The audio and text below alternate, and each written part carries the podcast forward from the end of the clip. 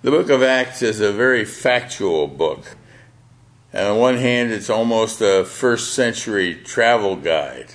It has lots of interesting and verifiable accounts and incidents, and go, but it goes far beyond experiences and introduces godly direction as well. This chapter, chapter 20, contains all of these items in one place. It acts as a continuation of the life of Paul as he moves through the civilized world and bringing the gospel for the first time to city after city. The time, the first century, is unique in this kind of travel was available for the first time. The Romans, in their conquests, brought peace for the first time over a broad area of the world for the first time, people could move frequently and were not as concerned with their security while they traveled. We're treated to a, an accurate account of Paul's travels. Now, it's written by Luke as a continuation of his gospel account, and it includes the founding of the church. It was a perfect time for the traveling evangelist, and Paul was the man of the hour. The military control of Rome is evident in Acts. While there can be heavy handed action by the Roman soldiers, peace was enforced and travel was protected. Local government was allowed in these days, and the Roman soldiers enforced the law and the government. As a result, the gospel could be preached freely. This was an ideal time for a missionary to get going. The stories of the experiences of Paul could have made an exciting fiction novel. Luke was careful, though, to keep it factual and was focused on the history of the church from the start. Risks were present, and they're inferred in this chapter with plots, violent threats, and the risks of sinking ships. Now, we don't think much about the hazards of ship travel these days, since, frankly, most of us fly across the ocean. We don't take an ocean liner. However, many of our old hymns remind us of these dangers. When you, you, it sort of escapes you, but when you look at them, the titles, like My Anchor Holds, for instance, uh, remind us of these dangers. There's another one, Throw Out the Lifeline it's sort of an evangelical experience that has a nautical background. And I was thinking of the what is called the naval hymn, Eternal Father, strong to save. And it reminds us of the danger the ship travel includes. The naval hymn includes the line, Hear us when we call to thee for those in peril on the sea. People were aware of the risks and trusted the Lord in their travels, particularly if they were leaving for a tour in the Navy. These were hazardous times in the ocean, and we'll get some sense of that a little later. Paul would later be shipwrecked and go to Malta as a result. Well, let's look at the first seven verses in chapter 20 of the book of Acts. And after the uproar had ceased, Paul sent for the disciples. And when he had exhorted them and taken his leave of them, he departed to go to Macedonia.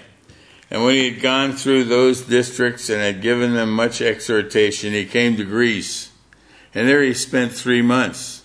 And when a plot was formed against him by the Jews as he was about to set sail for Syria, he determined to return through Macedonia. And he was accompanied by Sopater of Berea, the son of Pyrrhus, and by Aristarchus and Secundus of the Thessalonians, and Gaius of Derbe, and Timothy and Tychicus, and Trophimus of Asia. But these had gone ahead and were waiting for him at Troas. And we sailed from Philippi after the days of unleavened bread, and came to them at Troas within five days. And there we stayed seven days. And on the first day of the week, when we were gathered together to break bread, Paul began talking to them. Luke must have kept a, a journal to keep track of all the travels of Paul. There's a lot of detail that he brings in. Paul used all of the options available to him for travel. He was selective as well. He was headed for Jerusalem, which was a serious trip. He had a personal objective, but also was transporting a substantial sum of money to the Christians in Jerusalem. A plot was uncovered to kill Paul on an early ship voyage, so Paul changed his plan. He didn't go by the boat, he went by land for that leg of the trip. He continued his travels and came to Greece, where he stayed for three months. We're not used to traveling that way, where we stay in one place for three months, but he could adjust his schedule. He then traveled on by land to Macedonia and came to Philippi, where he had previously established a church. From there, he took a ship to Troas and met the rest of the party. The thought of using all different forms of transportation is certainly not the way we tend to do things today. But we come to the next few verses, and we're faced with a miracle that occurred at Troas. So let's look at the seventh through the twelfth verses. On the first day of the week, when we were gathered together to break bread, Paul began talking to them, intending to depart the next day, and prolonged his message until midnight. And there were many lamps in the upper room where we were gathered together. And there was a certain young man named Eutychus sitting on the windowsill, sinking into a deep sleep. And as Paul kept on talking, he was overcome by sleep and fell down from the third floor and was picked up dead. But Paul went down and fell upon him, and after embracing him, he said, Do not be troubled, for his life is in him. And when he had gone back up and had broken the bread and eaten, he talked with them a long while until daybreak, and so departed. And they took away the boy alive, and they were greatly comforted. Here the people stayed through Sunday to meet with the church there. This gives us some insight into the way the New Testament church operated at the time with a regular Sunday meeting. Just bear with me as I start down a short rabbit trail. This information is of special interest to the assemblies since we try to imitate the early church, particularly in the breaking of bread. The communion service at the time the assemblies began caused a lot of difficulty. This was in the early 1800s, around 1830, 1840. The conflict was a reaction to the formalism that they faced in the churches of the day. In order to participate in a church communion service, it was required that a person be an actual member of that communion. The brethren didn't see this in the early assemblies, really didn't see it as a biblical practice. They did find that the early church met on Sunday and broke bread at that time, so this became common practice. These very verses in Acts chapter 20 provided the information for that practice as it continues with us today.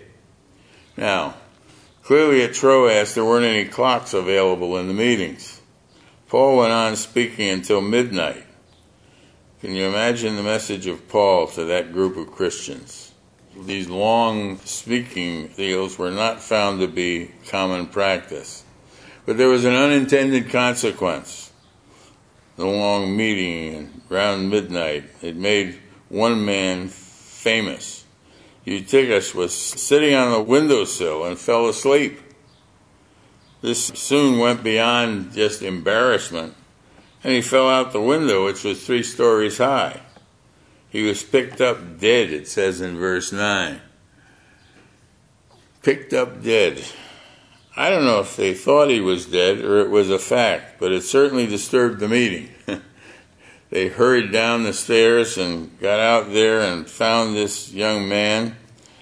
From the way it was stated here, I suspect that he was in fact dead, that the fall killed him. Remember the account of Elisha when the widow told him of the death of her son, and the body was laid out in the room that they had made for the prophet. Elisha laid down on top of the boy, and he came back to life. Seems like Paul used the same method that Elijah did and laid down on Eutychus. He was revived. He was taken away alive. Now, this was not an early example of first aid. This was a first class miracle. They went on. The, the assembly there went on for the rest of the night, basically, and went on with the breaking of bread following this miracle. There must have been a lot of worship of the Lord at this point. This was not a common thing as far as the, the meeting was concerned. Now we come to what I consider to be the really important part of the message of Acts chapter 20. Again, Paul demonstrated his travel flexibility. Look at verse 13. But we, going ahead to the ship, sailed for Assos, intending from there to take Paul on board, for thus he had arranged it, intending himself to go by land. And when he met us at Assos, we took him on board and came to Mytilene. And sailing from there, we arrived the following day opposite Chios, and the next day we crossed over to Samos, and the day following we came to Miletus. For Paul had decided to sail past Ephesus in order that he might not have to spend time in Asia, for he was hurrying to be in Jerusalem, if possible, on the day of Pentecost. So here was the, the travel plans. Again, Luke takes us in detail through the actual trip, and uh, he was focused. Paul was focused on getting to Jerusalem by the Feast of Pentecost. So he was urgent in his getting there, and he basically, looking at the next passage from verse 17 on, I think that is a very important passage in this chapter. Let's look at verses 17 through the end of the chapter. And from Miletus he sent to Ephesus and called to him the elders of the church.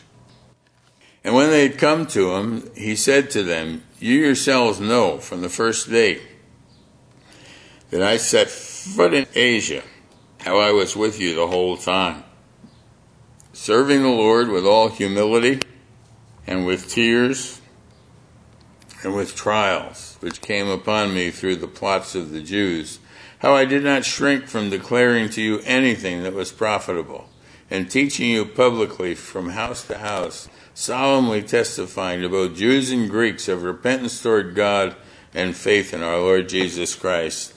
And now, behold, bound in spirit, I am on my way to Jerusalem, not knowing what will happen to me there except that the Holy Spirit solemnly testifies to me in every city, saying that bonds and afflictions await me.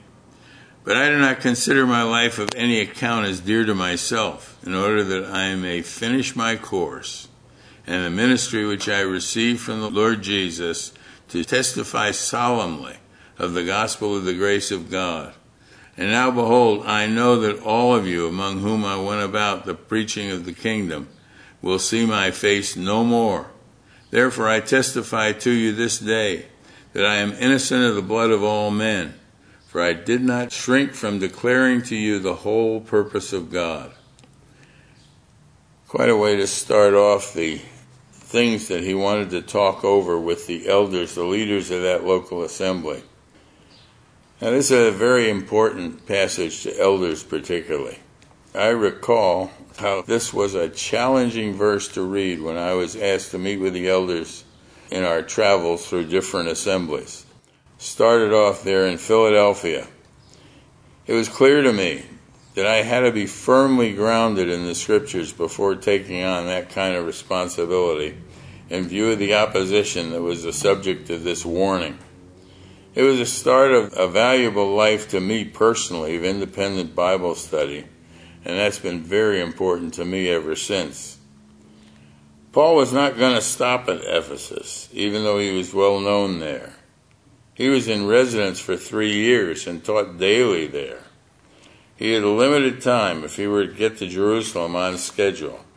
They stopped at the harbor of Ephesus, Miletus, and then he sent word to Ephesus, which is about 30 miles away, to come down to Miletus and meet with him. This tells us a few things about these elders. First, they were a known group of men, both to themselves and to the church, who had recognized them. So, Paul, sending a letter or a note to Ephesus, knew that he would get the word to all of the elders of that local church. This was an important element in the discovery of the practice of the New Testament church that was adopted by the assemblies. It became the expectation of the assemblies regarding church governance, which is a little bit unusual in our world even to this day. We would probably suspect that they were originally appointed by Paul during that three year residence. In any event, they were a defined group Paul reviewed his three year ministry at Ephesus. They'd gotten a lot of attention and a lot of information. This was a well established church. Frankly, it's hard to read in Revelation. It's the first of the churches that's discussed, and read that they had left their first love. The lesson for us there is that it's possible for the most established church to drift and the elders need to be sure that it doesn't happen out of their neglect. Paul then talked about the purpose of his trip to Jerusalem. This was not a happy prospect for Paul, as he had been warned by prophets all along the way that there were going to be lots of trouble and rejection in Jerusalem when he got there. Still, he had resolved to go as moved by the Holy Spirit in spite of the warnings into the face of that conflict. There had been conflicting interpretations of that in, in our day. That maybe Paul made a mistake by insisting on going to Jerusalem.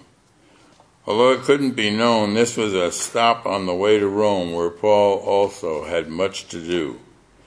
No difficulty was going to keep him from following the direction of the Holy Spirit. So on he went.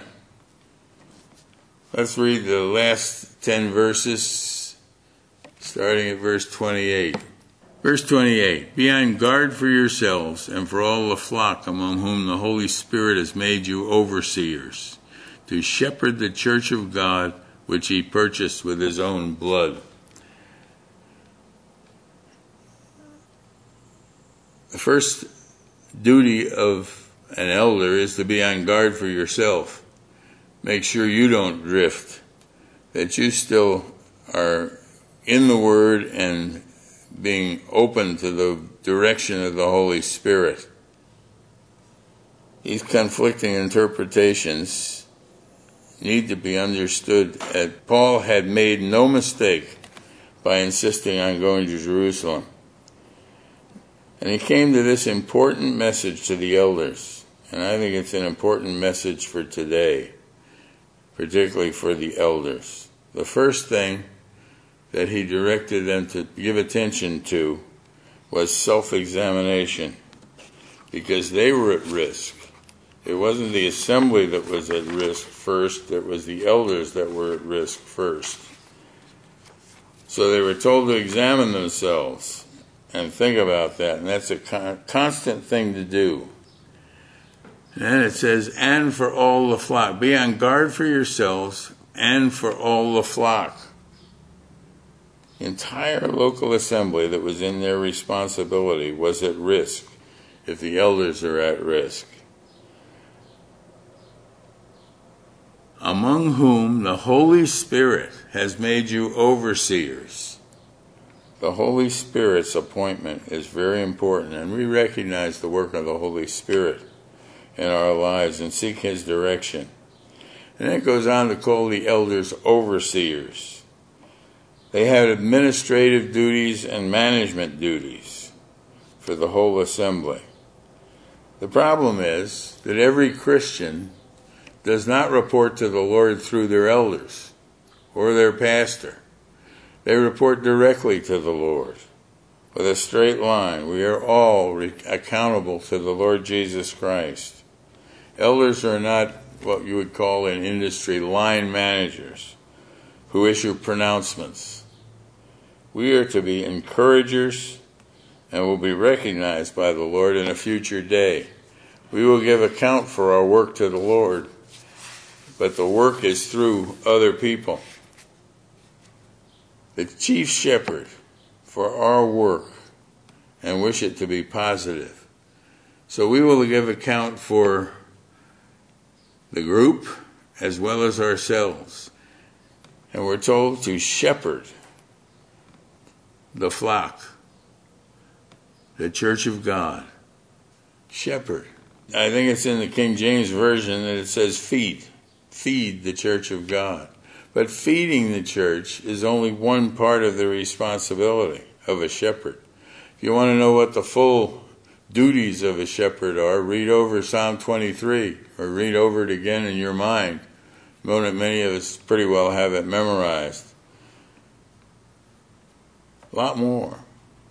Leads beside the still waters, provides direction, all those kinds of things are included in the duties of the elders. But notice particularly this last phrase shepherd the church of God which he purchased with his own blood. The church of God which he purchased with his own blood. The, the early translators and scholars really had some serious heartburn when they came to this verse. I didn't notice really until this study again because it really isn't a problem to me. They noted that God as presented in the scriptures, didn't have blood, and this word, the translation, must be a mistake. So they began to add words to it, and that wasn't right either. To me, it is a statement very clearly that Jesus himself is God. And that's obvious to me. It shows the depth of the relationship of the Trinity, it seems to me. Blood was necessary for the forgiveness of sins. So he had to do that. That had to be had to come. It had to be a part of the whole gospel message. So remember that that little passage, the church of God, which he purchased with his own blood. It was God who indeed purchased us. But it was God, the member of the Trinity, the Lord Jesus Christ. Then he goes on to a warning. The future for these elders is not going to be easy. After my departure, savage wolves will come in among you, not sparing the flock. And from among your own selves men will arise, speaking perverse things to draw away the disciples after them. Therefore, be on the alert, remembering that night and day, for a period of three years, I did not cease to admonish each one with tears. And now I commend you to God and to the word of his grace, which is able to build you up and to give you the inheritance among all those who are sanctified. A warning, a strong warning.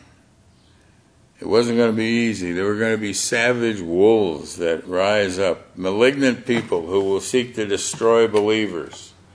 Now, this is a very serious warning. There were dangerous people coming to oppose the true direction of the church and oppose the elders as well.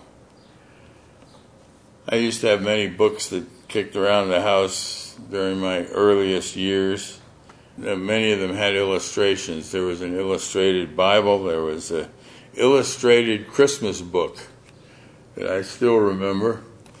it goes back to uh, an illustration in, in a Russian account which showed a single horse sleigh with a couple of people in it and a driver cracking the whip and this horse just running all out and in back of them and close was a bunch of wolves that were chasing them. Now that is frankly a very serious nightmare material. And I have to admit that I visualize that picture quite frequently. Wolves are destroyers. They're animals that kill indiscriminately and don't necessarily eat their kill right at that point these people were going to arrive and they were going to target the disciples. They speak perverse things, so the elders were to pay attention to what they said and be well aware of what they believe. Commendation is to the word of his grace that will build them up and make them able to protect the sheep as they were directed. There's a reward to be run, and it's a reward that results from a faithful local church. He says, I commend you to God and the word of his grace, which is able to build you up and to give you the inheritance among all those who are sanctified. That's the objective growth. Growth in the Word, growth in our walk with the Lord. And the two go together. And then he concludes with this I have coveted no one's silver or gold or clothes. You yourselves know that these hands ministered to my own needs and to the men who were with me. You remember that Paul was a tent maker. In everything, I showed you that by working hard in this manner, you must help the weak and remember the words of the Lord Jesus, for he himself said, It is more blessed to give than to receive. So he was self employed and he put things together that he could minister to the needs of other people. And when he had said these things, he knelt down and prayed with them all. And they began to weep aloud and embraced Paul and repeatedly kissed him by grieving especially over the word which he had spoken. They should see his face no more. And they were accompanying him to the ship. They were going on. He was not put off from the from the work that he had before the Lord. He was going on. It's a great passage. And I think it gives us a lot of important things to think about. This wasn't the conclusion of Paul's life at all. There was much, much work to be done, more trips to be taken. He was on his way to Rome. But there is a challenge that was ahead for Paul. He did go to Jerusalem. He had false witnesses that produced a riot and wanted him to be killed off. So it was a challenge for Paul. And Paul finally was protected by saying and let it, letting it be known that he was not only a Jew, he was a Roman citizen, full fledged. And he said to the, to the soldiers about the time they were getting ready to beat him thoroughly, You really think you should beat a Roman citizen? And boy, that got their attention quickly. But Paul was faithful beyond Jerusalem. He was faithful as the Romans took him, Roman soldiers accompanied him to Rome. He became that great missionary, the great teacher, the great writer. There were miracles that accompanied Paul and those that he worked with. There are warnings that are to be heeded today, and I believe this passage is a warning to us, particularly the elders and the leaders as we take on leadership responsibility.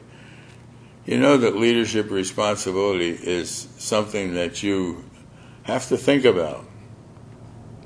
We are a participative organization, and we just would would really want you to have that ambition to minister to others and to provide leadership. But that requires that you are able to do it. And the only source of ability is the Word of God. So devote yourself to learning it. These warnings are to be heeded today. And we're to be aware of our weaknesses. About the time we think we're strong, that's when Satan will take advantage of that situation and demonstrate our failures to others. Be aware of the value of the Word. There's no other source whereby we can look at this and understand what our path should be and find out the direction of the Lord. And the fact of the matter is this that spiritual reward is there to follow. There's a coming time when we're with the Lord in glory, when the judgment seat of Christ will occur and we will review the things done in our lives. Never anything about sin. That doesn't matter. That'll never be brought up again. We are not accountable for our sin. But what we are accountable for is what we do with our lives in service for the Lord. And the Bema, the judgment seat, is the place where the prizes are handed out, the uh, spiritual reward which is to follow. We have a wonderful future, as the Apostle Paul had. He had much more to do, much more in travels, many more people to introduce to the gospel. But the Lord wasn't any different. The Lord would strengthen him and give him the, the ability. The Holy Spirit would use him to reach a vast number of people and preside over the early days of the church along with the other disciples. We want to close in a word of prayer. And I just pray that you'll think about these things. Not just the elders, but those who will need to be elders. I think you become acutely aware of that when you realize you only got a limited time and you need to see the advancement of young people moving to continue the assembly and the ministry of the assembly. Let's pray. Father, we would come into your presence and give you thanks for the clarity of the direction of the Apostle Paul to these elders. We lift them up, we lift uh, other assemblies up to thee, and everyone that has a leadership responsibility in any way Keep us faithful, Lord. Keep us yielded to the Holy Spirit and able to hear your voice. We just pray now for your blessing. In Jesus' name, amen.